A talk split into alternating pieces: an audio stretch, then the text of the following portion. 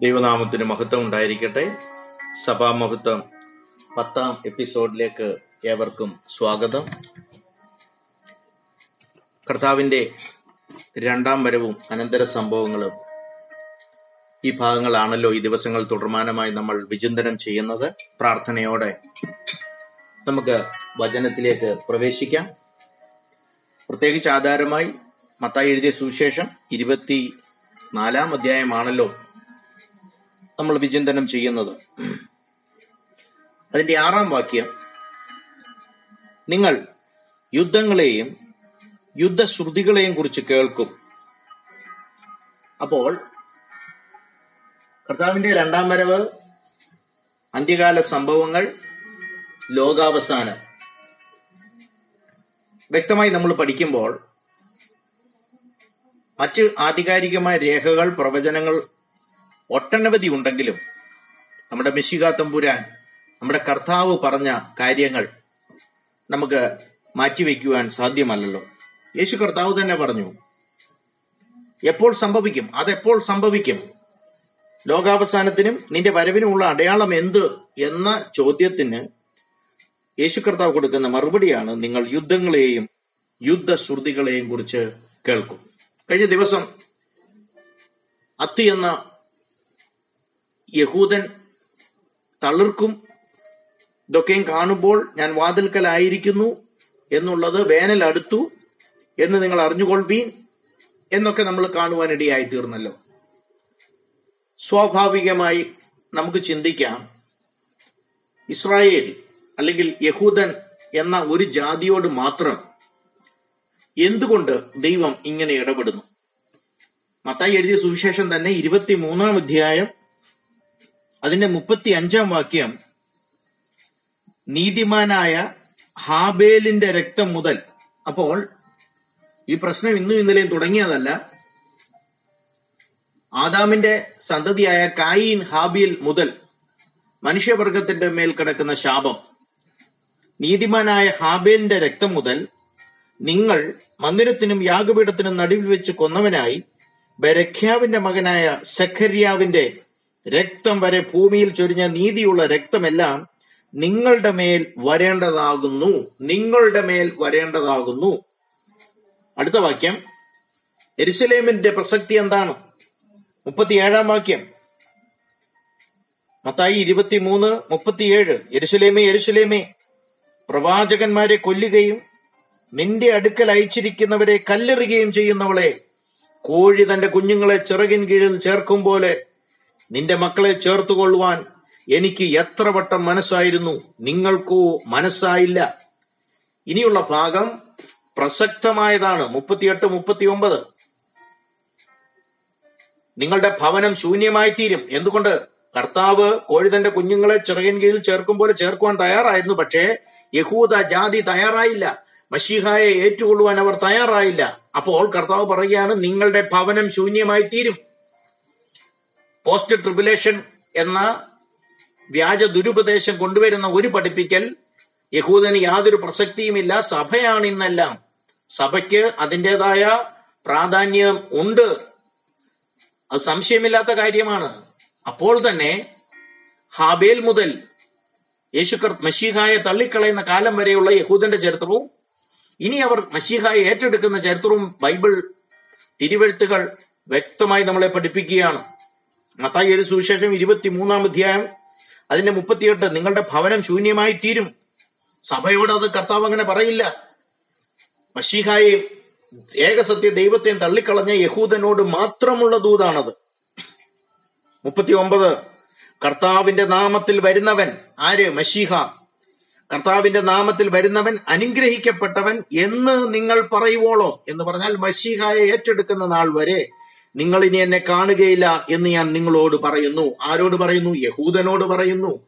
അപ്പോൾ യഹൂദന് പ്രസക്തി ഉണ്ടോ അപ്പോൾ ഇരുപത്തിനാലാം അധ്യായത്തിലേക്ക് കടന്നു വരുമ്പോൾ കർത്താവ് പറയുന്നു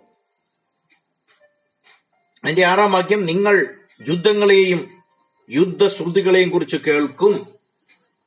ഈ കാലഘട്ടം അല്ല എ ഡി എഴുപത് മുതൽ പല യുദ്ധങ്ങൾ ലോകം കാണുവാനിടയായി തീർന്നു. കഴിഞ്ഞ ഒരു നൂറ്റാണ്ട് നൂറ് വർഷത്തിനകം രണ്ട് ലോകമഹായുദ്ധങ്ങൾ നടന്നു. ചരിത്രത്തിൽ ഒട്ടനവധി യുദ്ധങ്ങൾ നടന്നിട്ടുണ്ട്. പക്ഷേ ഇതൊക്കെ ലോകാവസാനം വിളിച്ചു പറയുന്നതാണ്. ദൈവവചനം പഠിക്കുമ്പോൾ എല്ലാ കാലഘട്ടത്തിലും കർത്താവ് വരുവാനുള്ള ലക്ഷണങ്ങൾ കാണുവാൻ കഴിയും. എന്തുകൊണ്ട് ദൈവം ഇങ്ങനെ ചരിത്രത്തിൽ ഇടപെടുന്നു എന്ന് ചോദിച്ചാൽ ഏതൊരവസ്ഥയിലും ഏത് കാലഘട്ടത്തിൽ ജീവിച്ചിരുന്നാലും ആ കാലഘട്ടത്തിൽ തന്നെ കർത്താവ് വരും എന്ന ഒരുക്കത്തോടെ ദൈവസഭയും വിശ്വാസികളുമായിരിക്കണം. വ്യക്തമായ ഒരു കാലക്കണക്ക് വ്യക്തമായ ഒരു സമയം ആർക്കും പറയുവാൻ സാധ്യമല്ല. അപ്പോൾ തന്നെ സഭ ഉറങ്ങുവാൻ പറ്റുകയില്ല. സഭ ഉണർന്നിരിക്കണം. സഭ പ്രാർത്ഥിച്ചും ജാഗരിച്ചും ഇരിക്കണം. കർത്താവിന്റെ വരവ് ഏതു നിമിഷവും സംഭവിക്കാം എന്നുള്ള ആശയോടെ ഒരുക്കത്തോടെ വേണം ദൈവസഭയും വിശ്വാസികളും ജീവിക്കുവാൻ. അപ്പോൾ ഓരോ കാലഘട്ടത്തിലും ഇങ്ങനെയുള്ള യുദ്ധങ്ങൾ നടക്കുമ്പോൾ ആ കാലഘട്ടത്തിൽ ഉടനെ കർത്താവ് വരും എന്നുള്ള പ്രവചനങ്ങൾ നിവർ പ്രസംഗിച്ചിട്ടുണ്ട് അനേകർ. ചിലർ കാലക്കണക്ക് പറഞ്ഞിട്ടുണ്ട്. ഹിറ്റ്ലർ റോമൻ സീസർമാർ റോമൻ കൈസർമാർ ഭരിച്ചപ്പോൾ പലപ്പോഴും പീഡനകാലമാണ്. കർത്താവ് ഉടനെ വരും എന്ന് ചിന്തിച്ച സഭ വിശ്വാസികൾ ആ സമയത്തും ഉണ്ടായിരുന്നു. ഹിറ്റ്ലർ ഒരു ഏകാധിപതിയായി സ്വേച്ഛാധിപതിയായി അന്തിക്രിസ്തു ആകാം. യഹൂദന്മാരെ അറുപത് ലക്ഷം യഹൂദന്മാരെ കൂട്ടക്കുരുതി നടത്തിയപ്പോൾ അദ്ദേഹം അന്തിക്രിസ്തു ആകാം എന്ന് യഹൂദനും ക്രിസ്ത്യാനിയും ഒരുമിച്ച് ചിന്തിച്ചു പോയി സദ്ദാം ഹുസൈന്റെ സമയത്ത് നമ്മൾ എത്രയോ പ്രസംഗങ്ങൾ കേട്ടു. വിഴുകിക്കളഞ്ഞു കുവൈറ്റിനെ ഞാൻ അവരുടെ വായിൽ നിന്ന് വലിച്ചെടുക്കുമെന്നൊക്കെ പറഞ്ഞു എത്രയോ പേർ പ്രസംഗിച്ചു. പ്രസംഗിച്ചോട്ടെ തെറ്റാണോ ശരിയാണോ എന്നുള്ളതല്ല ഓരോ കാലഘട്ടത്തിലും അതിന്റെ പ്രസക്തിയുണ്ട്. പക്ഷേ കർത്താവ് തന്നിരിക്കുന്ന കർത്താവ് നമുക്ക് മുൻകൂട്ടി പറഞ്ഞിരിക്കുന്ന ആ വചനങ്ങൾ നമ്മൾ പഠിക്കാതെ പോകരുത്. എന്താണ് നമുക്കിവിടെ കാണുവാൻ കഴിയുന്നത്? അതേ വാക്യത്തിൽ കർത്താവ് പറയുന്നു നിങ്ങൾ യുദ്ധങ്ങളെയും യുദ്ധശ്രുതികളെയും കുറിച്ച് കേൾക്കും ചഞ്ചലപ്പെടാതിരിപ്പാൻ സൂക്ഷിച്ചുകൊള്ളുവീൻ. ഇതൊക്കെ ലക്ഷണങ്ങളാണ് പക്ഷെ ഇത് കണ്ട ഉടനെ നിങ്ങൾ ചഞ്ചലപ്പെടരുത്. സഭയോട് പറയുകയാണ്. യഹൂദനോട് പറയുന്ന അതേ സ്വരത്തിലും ഗാംഭീര്യത്തിലും അല്ല സഭയോട് പറയുന്നത്. സഭയോട് പറയുന്നത് പോലെ അല്ല യഹൂദനോട് പറയുന്നത്. രണ്ടും നമ്മൾ തരംതിരിച്ച് പഠിക്കണം. ഇതിനു മുമ്പേ നമ്മൾ കണ്ടല്ലോ നിങ്ങളുടെ ഭവനങ്ങൾ ശൂന്യമായി തീരും. കർത്താവിന്റെ നാമത്തിൽ വരുന്നവൻ അനുഗ്രഹിക്കപ്പെട്ടവൻ എന്ന് നിങ്ങൾ പറയുവോളം നിങ്ങൾ ഇനി എന്നെ കാണുകയില്ല. വ്യർത്ഥമായി മഷീഹ അവരോട് പറയുകയാണ്. പക്ഷേ യുദ്ധങ്ങളെയും യുദ്ധസൂതികളെയും നിങ്ങൾ കേൾക്കും. സഭയോടുള്ള ദൂതാണ്. വിശ്വാസികളോട് പറയുകയാണ് നിങ്ങൾ ചഞ്ചലപ്പെടരുത്. നോക്കണമേ സഭയുടെ നാഥന സഭയെ സഭയെക്കുറിച്ചുള്ള ആ സ്നേഹവും ആ കരുതലും ഒന്ന് മനസ്സിലാക്കണമേ. നമ്മുടെ വിഷമം പോലും കർത്താവിന് താങ്ങുവാൻ കഴിയുന്നില്ലെന്നല്ലേ ആ വചനം നമ്മളെ പഠിപ്പിക്കുന്നത്? നിങ്ങൾ ചഞ്ചലപ്പെടരുത്. ഒരു സൈഡിൽ യഹൂദനെ ഒരു സൈഡിലും സഭയെ ഒരു സൈഡിൽ നിർത്തിക്കഴിഞ്ഞാൽ അവരോട് പറയുന്നത് നിങ്ങളുടെ മേൽ വരുന്ന അനർത്ഥങ്ങളോർത്ത് അയ്യോ കഷ്ടം എരിശലേമിനെ നോക്കി കരയുന്നു. പക്ഷേ ഇവിടെ നിങ്ങൾ ഭയപ്പെടണ്ട നിങ്ങൾ ചഞ്ചലപ്പെടണ്ട ഇതൊക്കെ സംഭവിക്കേണ്ടത് തന്നതാ ദൈവനാമത്തിന് മഹത്വം ഉണ്ടായിരിക്കട്ടെ. അപ്പോൾ ദൈവസഭയോടെ കർത്താവ് പറയുന്നു നിങ്ങൾ ചഞ്ചലപ്പെടാതിരിപ്പാൻ സൂക്ഷിച്ചുകൊള്ളുവീൻ. ആറാം ഇരുപത്തിനാല് ആറ്. ഇത് സംഭവിക്കേണ്ടത് തന്നെ. അടുത്തത് പറയുന്നു എന്നാൽ അത് അവസാനമല്ല. അവർ ചോദിച്ച ചോദ്യം പ്രസക്തമാണ്. ഗുരു അത് എപ്പോൾ സംഭവിക്കും? രണ്ട് നിന്റെ വരവിന് എന്താണ് അടയാളം? മൂന്ന് ലോകാവസാനത്തിന് എന്താണ് അടയാളം? അപ്പോൾ ഇങ്ങനെയുള്ള ചില സംഭവങ്ങൾ കേൾക്കുമ്പോൾ അത് സമയം അടുത്തിരിക്കുന്നു എന്ന് മാത്രമാണ്. പക്ഷെ ഇതൊന്നും അവസാനമല്ല. പിന്നെയും കിടക്കുന്നു. കാലങ്ങൾ പിന്നെയും കിടക്കുന്നു. ദൈവ വചനം പഠിക്കുമ്പോൾ ഉള്ളത് ഉള്ളതുപോലെ പഠിക്കുവാൻ കർത്താവ് നമുക്ക് കൃപ ചെയ്യട്ടെ. അപ്പോൾ ഇരുപത്തിനാലാം അധ്യായത്തിൽ പറയുന്നത് സൂക്ഷി ചഞ്ചലപ്പെടാതിരിപ്പാൻ സൂക്ഷിച്ചുകൊള്ളുവീൻ അത് സംഭവിക്കേണ്ടത് തന്നെ. എന്നാൽ അത് അവസാനമല്ല. എട്ടാം വാക്യം.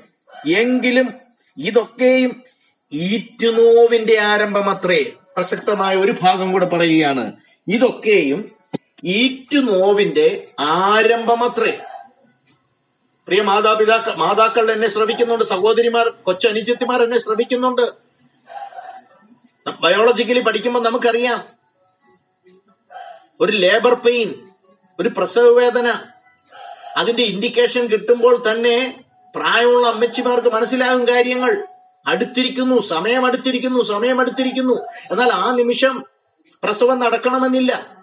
എന്ന് പറഞ്ഞതുപോലെ യേശു കർത്താവ് അവിടെ പറയുകയാണ് ഇങ്ങനെയുള്ള കാര്യങ്ങൾ കാണുമ്പോൾ അത് ഈറ്റുനോവിന്റെ ആരംഭം എന്ന് പറഞ്ഞാൽ നമ്മൾ എത്തി നിൽക്കുന്നത് അവസാന യുഗം അന്ത്യകാലം കർത്താവിന്റെ വരവ് കർത്താവിന്റെ വീണ്ടെടുപ്പുമായിട്ട് വളരെ അടുത്തിരിക്കുകയാണ്. പക്ഷേ അവസാനം ഉടനെ അല്ല.